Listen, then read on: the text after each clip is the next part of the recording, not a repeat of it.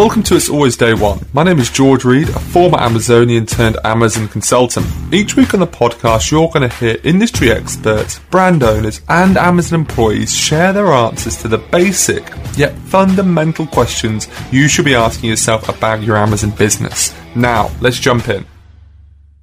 Hello again, Dave. Thank you. Thank you so much for kicking off the new year very kindly and joining me for a, a short chat on Amazon operations. Um, trust you had a good new year. I want to get straight into this. I don't think we need an introduction because you performed brilliantly last time. You're still the most listened to podcast. You'll be pleased to hear. Um, so let's get straight underway. What changes do you see coming in the kind of Amazon operations world in the next five years? I think one of the big ones. First of all, thanks thanks for having me, George. But uh, that's the the I lost the word. Anyway, you know, one of the big changes we'll see in Amazon Logistics is, you know, they've been catching up and catching up to UPS um, and FedEx over the last you know five six years, and I think they're going to surpass that. And so, um, as you know, I'm sure that the key to transportation is density. Um, you know, you can talk about all kinds of different things, but the way you bring down your costs and the way you get to scale is density. And so, you know, Amazon has has in the UK does I think like ninety percent of their own packages delivery, and in the US they're getting towards that. I, I read something that said maybe they'll do eighty seven percent in twenty twenty, uh, and that's you know somewhere between five and ten billion packages ish. Um, but the internet continues to grow. Amazon continues to grow. You know, sort of broadly, Amazon and the the e-commerce grows at twenty percent, and so they just become more and more. Um, we don't like the word dominant, but they become bigger and bigger. Um, and you know what we've already seen is they've added um, support for for third party merchants as well as people who aren't associated with Amazon in the UK. Um, I'm not close to that, but I see posts on it in LinkedIn. Um, so I'd expect they had a pilot going in the US uh, until you know until COVID started, and they shut that down. But I would expect that to pop back up, and you'll see Amazon being a package carrier not just for their own stuff, but for everybody. I think that's the that's the headline. Not just own stuff for everyone.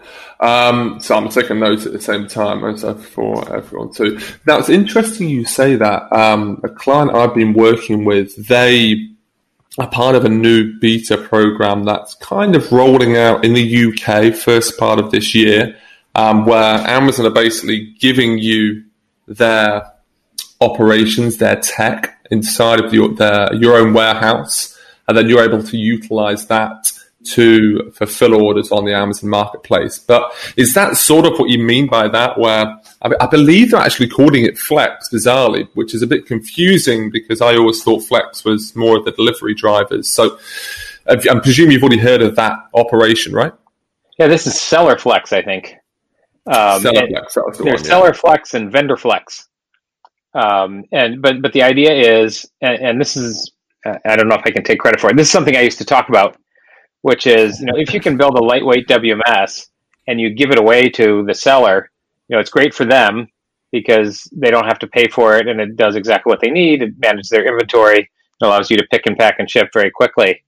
Uh, I would think it's good for Amazon because you effectively then get a feed of all the seller's inventory and you know, just as it's important to understand the availability when you're selling from drop shippers or from from distributors, it would be great to understand the inventory position of your sellers as well.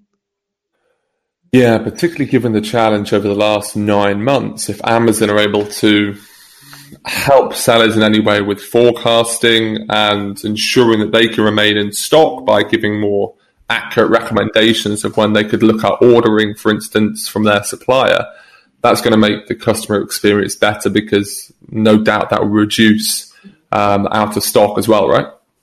Yeah, I mean, if you think about, there's the big buzzword of supply chain visibility this year, uh, which is you know, which it means lots of things to different people, but knowing where your inventory is is important. And if you think of um, you know the world in 10 years where amazon is the supply chain of the world and every product that has a barcode on it comes out of a, uh, of a, out of a manufacturing facility in china it gets received into amazon's supply chain network whatever that mm-hmm. exactly means and it doesn't necessarily mean own fulfillment centers. It doesn't necessarily mean Amazon's trucks, but you know, writ large, the supply chain network and Amazon or you know anyone else, I guess, could have visibility to every piece of inventory that has a barcode on it in the world. Um, and that's good for uh, good for Amazon, good for the merchant, but most of all, it's good for customers, right? Because you can have that visibility translates to availability for customers. Mm-hmm. And more accurate um, information on when exactly an item might be back in stock again, rather than just a guesstimate, which seems to be the case nowadays. But you're, you're making a big kind of call there. In ten years' time, you say Amazon is the supply chain of the whole world. Like, are we removing the likes of FedEx and USPS and going? Amazon is dominating a lot more of that and have their fingers in all of the pies in the um, supply chain um, marketplace, I guess.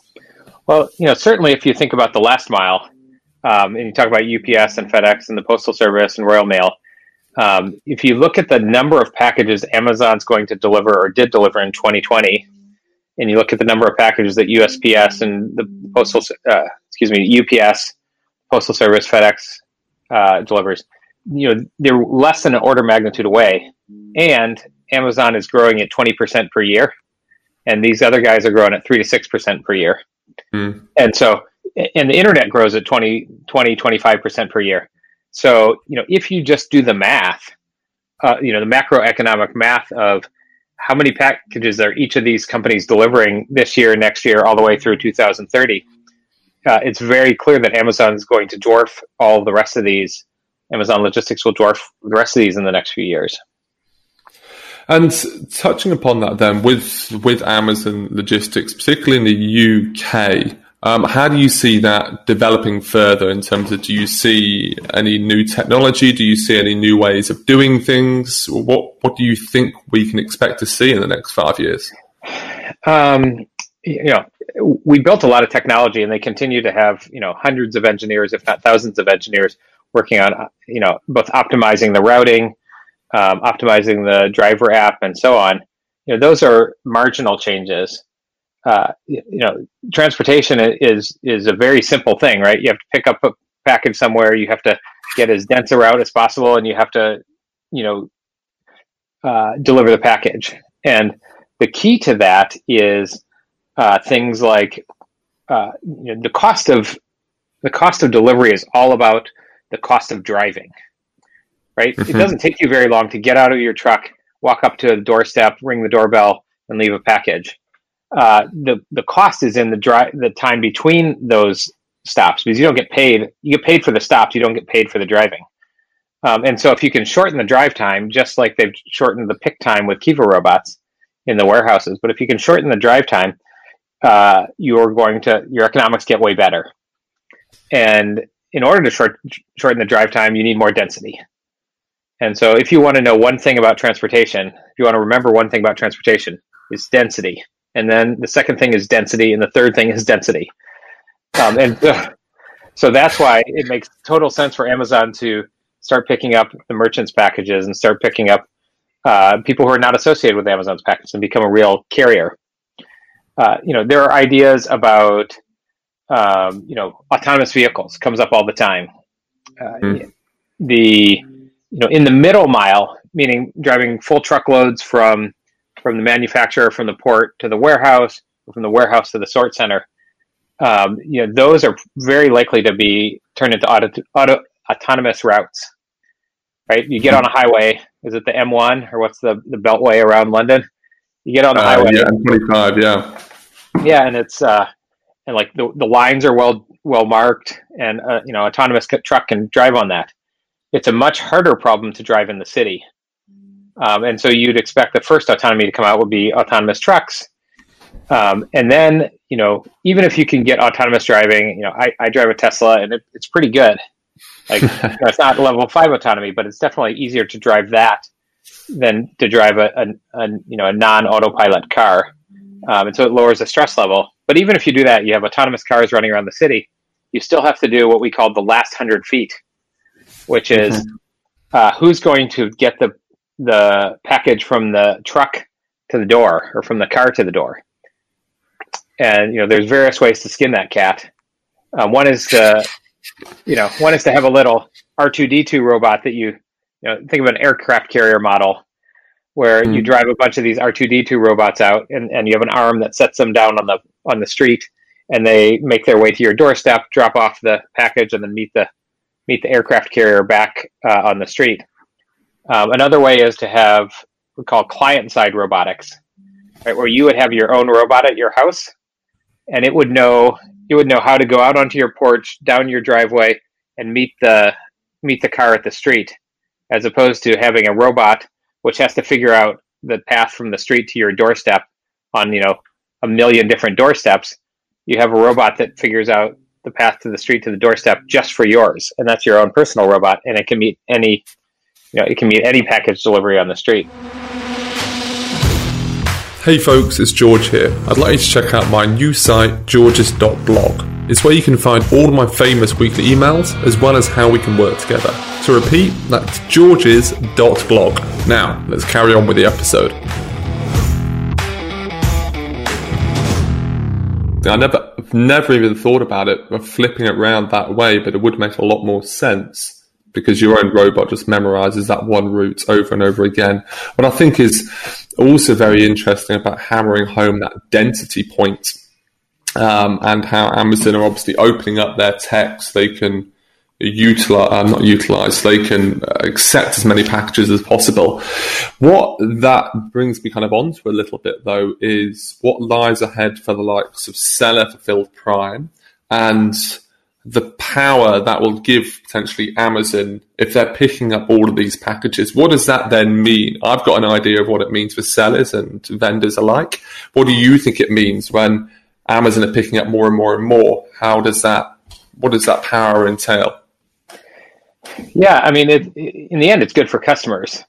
Like the um, there was a, just a conversation I was having on LinkedIn with someone with Rick Watson, who you know he I felt like he conflated FBM fulfillment by merchant with seller fulfilled prime, and you know they're they're raising the bar on seller fulfilled prime. I don't know if you've seen this in the UK or if it's come out there, but the idea was that um, if you are seller fulfilled prime, if you qualify for that, and if you're you're getting the Prime badge, like the bar is high because it's the Prime mm-hmm. brand.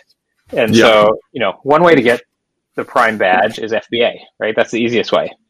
And the next way is seller fulfilled Prime. But you have to be as good as people have come to expect from Prime, which means, you know, you're doing, you know, two day delivery at 100%, you know, potentially, you know, they're driving to one day delivery um, you know, Amazon delivers on the weekends on Saturday and Sunday in the U.S. I don't know if they do that in the U.K. Um, because mm-hmm. they sort the product. And so, if you think of the Prime promise being, you know, one to two day delivery, delivering 363 days to year to your porch, like if you want to be part of the Prime package, you need to meet that bar, and nobody meets that bar. And so, I, I, ex- I expect you will see uh, Amazon sort of insisting on higher standards there. Yeah, which is where we saw the most recent stat, um, which Rick recently shared as well, but I'd seen it before about fewer than 16% of products sent through Seller Fulfill Prime actually met that two day delivery promise. And I think that that conversation around what does this mean for me, I really do think it means it's just going to be forcing more and more people to um, to adopt Amazon's own logistics or Amazon then in turn pushing people to go, this is your option. If you want your full range to be on Prime or Prime eligible, as they say, and you don't want the ball ache of having to manage your inventory, sending it into Amazon and dealing with inventory restrictions, then your very simple solution is we handle it all for you and you don't use anyone else um, it suddenly becomes a very kind of obvious choice for people, right? Yeah, and if you think about 20 years ago, uh, if you think about fulfillment and transportation as sort of the two components of fast delivery to customers, uh, 20 years ago, nobody did fulfillment well, right? like UPS and Royal Mail did did um, delivery about like they do today, right? They, you know, 98%, 95% on time delivery, and so on. Um, and so fulfillment was the problem. Like uh, Amazon put a lot of effort into fulfillment. It turns out that other people have gotten good at fulfillment. Like Flex can get your package out on the same day and hand it to a carrier. Um, mm-hmm. the and now you're seeing a lot of variability in the carrier network um, due to you know shipageddon caused by COVID or um, or Amazon just raising the bar. And so, if you are, you know, today Amazon's fulfillment, both their fulfillment and their logistics, is better than UPS's, is better than Royal Mail's, is is better than um, the postal service. And so, in order to maintain that prime promise and that prime standard, you know, one of the leadership principles is insist on high standards or in, insist on mm-hmm. highest standards. And some people will believe these are unreasonably high, is part of the subtext. Um, like, if you want to be part of the Prime program, like you can be part of Amazon merchant business, and there's a bar, right? You have to have some standards. You have to deliver when you say you will. If you want to be a part of Amazon's gold standard Prime program, uh, you have to have a high standards, very high standards, unreasonably high standards potentially.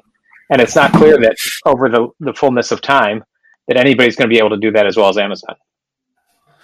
No, and it's it's interesting. You say twenty years ago, no one was good at fulfillment. Having been in Australia, I can confidently say one year ago and two years ago, no one was good at fulfillment. It's it's been a bit of a joke how quickly they've had to raise their own bar. Um, and Australia obviously pres- uh, presents a very large and logistical challenge, but I think it's very good all around for customers as well as for, for merchants and brands as a whole to have people like Amazon and Amazon Logistics raising the bar and creating better services. Um, and in my opinion, in, in this particular case, Amazon do lots of things that can disrupt many industries, sometimes good, sometimes bad. Um, but I think with the logistics, if you're able to deliver things faster, more accurately, and a more enjoyable experience. I don't really see a downside, whether that's on or off Amazon you're using the Amazon logistics service for. Overall, I see it as a very big positive. What do you think? Yeah, I mean, customers like fast free delivery. End of story, full period, stop. And, you know, I always tell this story that when I was a kid, I, I watched TV and they were selling K-tel records and you know you would pay nine ninety nine for the record and like three and a half dollars shipping and handling. And you had to wait four to six weeks, and they would you know sell the whatever record uh, that month, and then they'd wait till they hundred thousand orders, or they wait till they got a ton of orders. They'd pick them all at once, and so their variable cost was very low.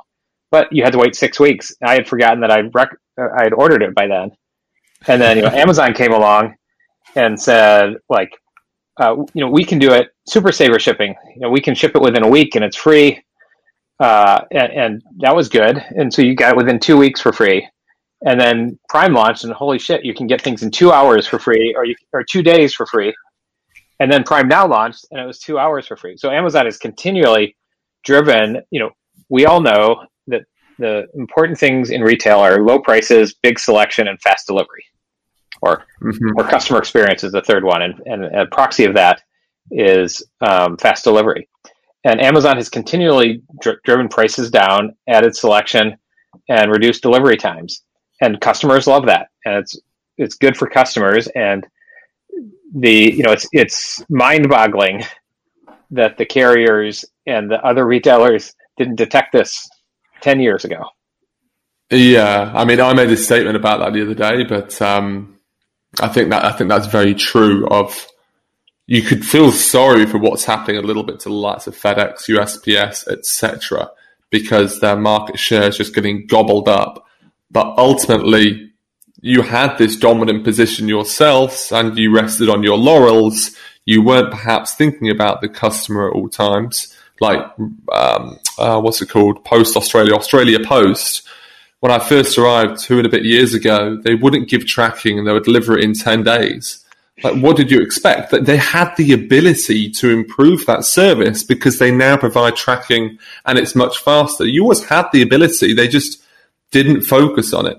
Um, but I've got one final question, then we'll shoot because I'm conscious of your time and I like keeping these short and sweet. What conversations and this could go on for longer than I'd expect, but let's try and keep it brief. What conversations do you think are happening inside the Amazon transportation team right now? you know, I, I think they have. I, I think six months ago, it was like, how do we survive? How do we survive? Like, we need to sign up more drivers. We need to train them. Um, and you know, my guess is they just went through the biggest peak in the world, and and they're recovering. And you know, they've scaled up. They scaled up to survive last year. Um, the other carriers scaled up to survive as well. Um, now they're scaled, and you know, it's like cost, right? We we we spent whatever we needed to to scale up last year, and then now it's like, how do we reduce cost per unit, cost per delivery? And guess what the answer is? Density. Density, right? Take other people's packages, and so I would expect that they're trying to figure out, you know, are, do we have a strong foundation by which we can expand into carrying third-party packages? That would be my guess of the conversations. Love it. Dave, thank you so much for the very short 20, sec- 20 minutes, 20 seconds of conversation today. And um, really enjoy speaking to you. And thanks a lot for, for taking some time out and giving us that five year, 10 year roadmap that you foresee. Yeah, thanks for having me. And uh, I'll try to keep uh, keep my, my traffic driving high and stay ahead. Good man, Dave. I'll speak to you very soon. Okay. Bye-bye. Bye. Hey guys, just a quick one. If you are enjoying the podcast and either have some actionable next steps or new ideas, I'd really appreciate if you could one, subscribe to the show and leave us a review. These are really, really important to us, as you probably know, being in the Amazon world. And two, if you're looking for additional support with your brand, head over to the website it'salwaysdayone.co.uk where we've got links to other resources. That's all for now, guys. Speak soon.